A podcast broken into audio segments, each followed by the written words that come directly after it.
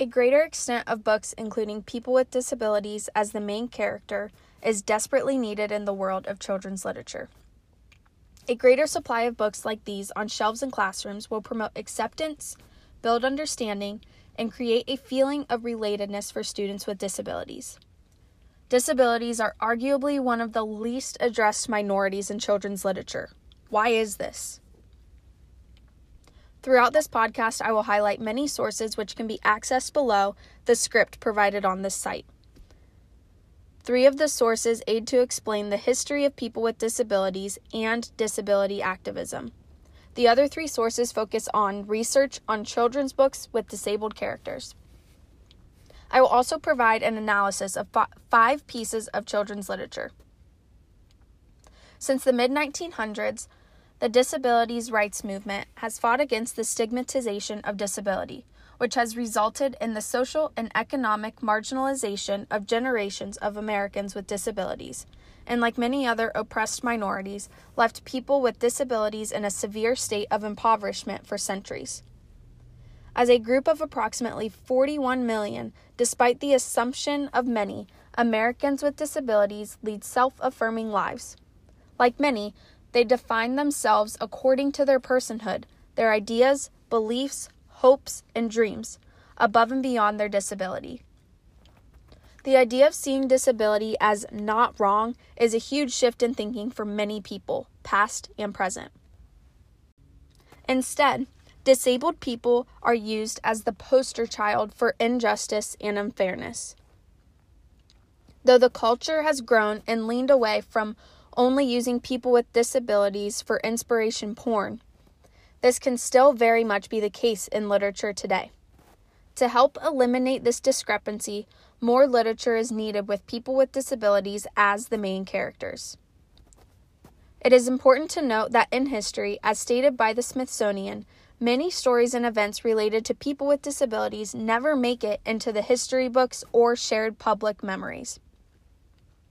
Often, people think of disability as an individual flaw or problem and can be considered for one of the reasons why disability is avoided in literature.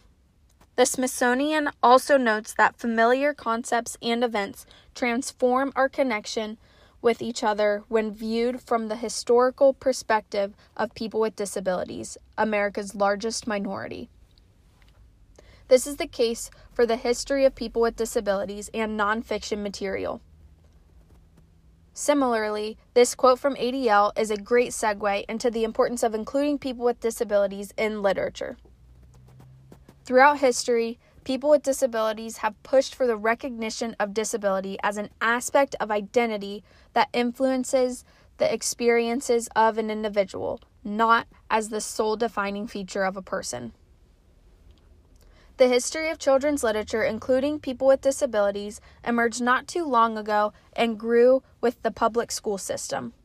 Disability in children's literature is a subject that has been the focus of changing attitudes in broader society since the 1970s. Laws like the Rehabilitation Act of 1973 and the Education for All Handicapped Children Act inspired around 311 books for children that included dis- characters with disabilities in the United States. Additionally, the Individuals with Disabilities in Education Act put into force in 1986, ended the exclusion in publicly funded schools of children with disabilities. With each law that got passed, the movement continued to press on. Salem believed that the movement to include children and youth with disabilities to mainstream society has led to new approaches on the part of authors as well as educator, educators.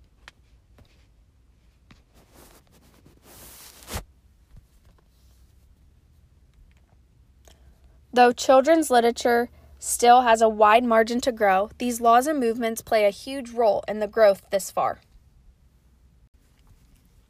Classroom growth is one of the best elements of measurement to prove the advancement of diversifying children's literature. After reading books with exceptional children as the main character, both children and classrooms have grown in many ways. Think Inclusive found that reading and discussing children's books that feature disabled characters in the classroom led to more positive interactions. A specific example from a teacher was given in this article.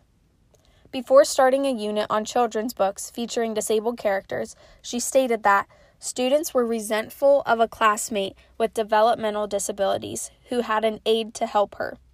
The classmates thought that she was receiving unfair privileges. After the unit, they understood why she needed assistance.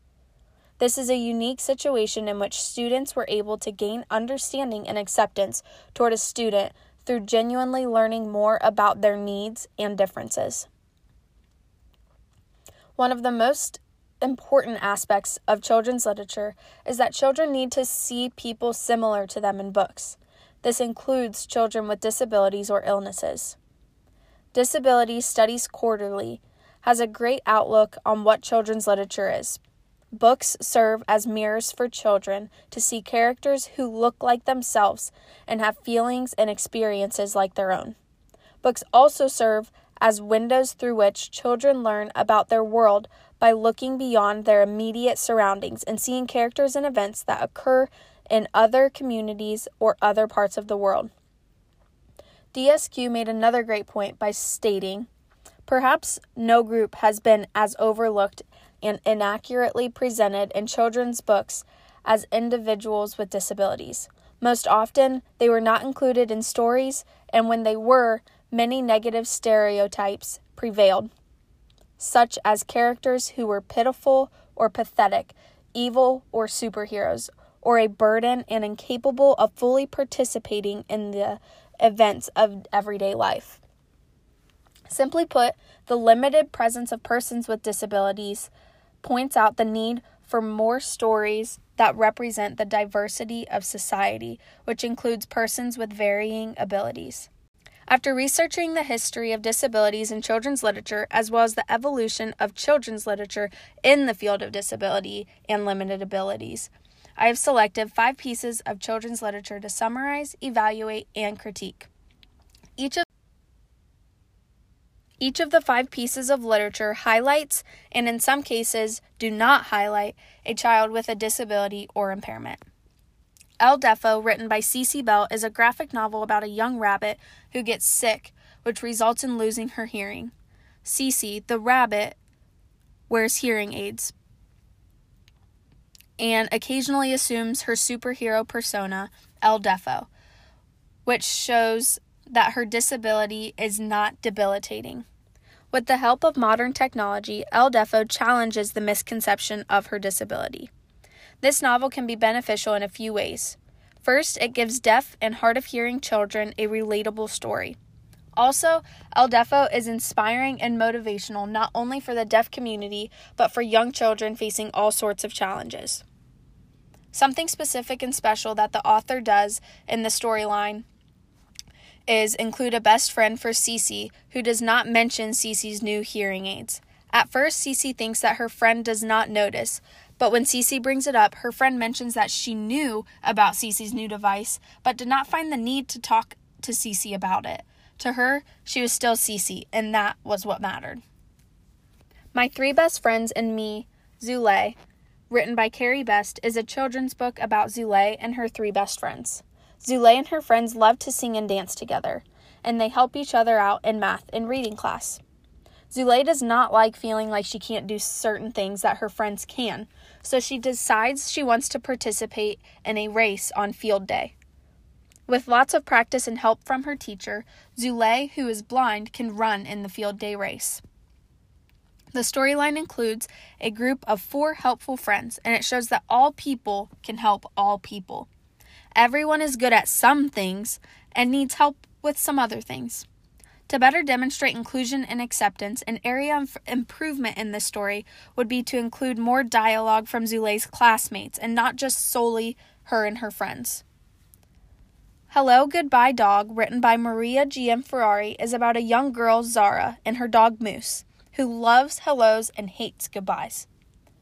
After a series of escapes to rush to Zara's side, Zara has the idea to take Moose to therapy dog school. The great thing about this book is that Zara is in a wheelchair, but the book does not address The book does not address it at all. This normalizes Zara's impairment instead of making her stand out. This book is the best case scenario for a piece of children's literature that is attempting to destigmatize a disability. It tackles two possible stigmas without putting a name to them. First, Gianferrari gets mega bonus points for not beginning the story by saying something along the lines of Zara is in a wheelchair and instead she has a typical story with a typical girl, and that's it. Gianferrari also shares the behind the scenes of Moose becoming a therapy dog. The storyline interestingly puts the need to become a therapy dog on the dog instead of on the girl. Personally, I think this is a cool way to show that something does not have to be wrong with the owner of the therapy dog for them to have one. Charlotte in the Quiet Place, written by Deborah Sosin, is another example of not stating the name of the disability, but instead putting the reader in the shoes of the person with the, with the disability. In the story, Charlotte struggles to find a quiet place in her very noisy world. Noises bother her, resulting in some sensory issues and a sense of chaos inside of Charlotte's mind.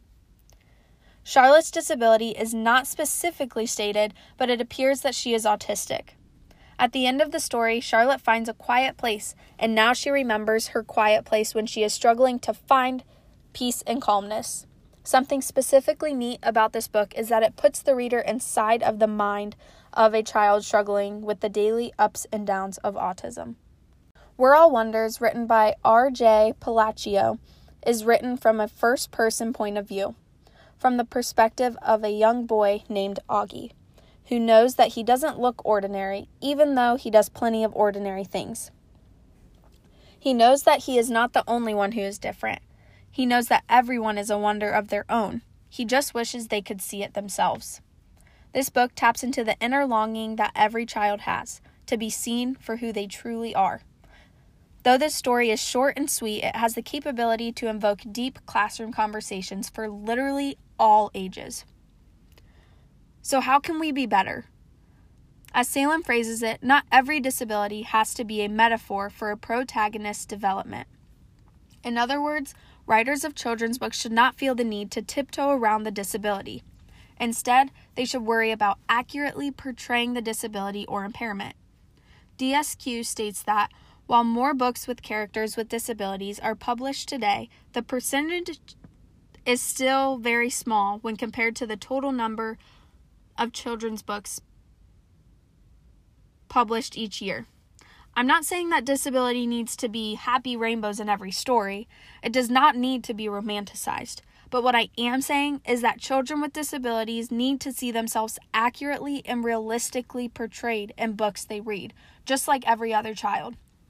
The United States has absolutely grown over time in this area, but continual growth is what's needed. For more information on the history of disability in children's literature, please check out the sites that I have listed under references. I found these to be the most helpful throughout my research.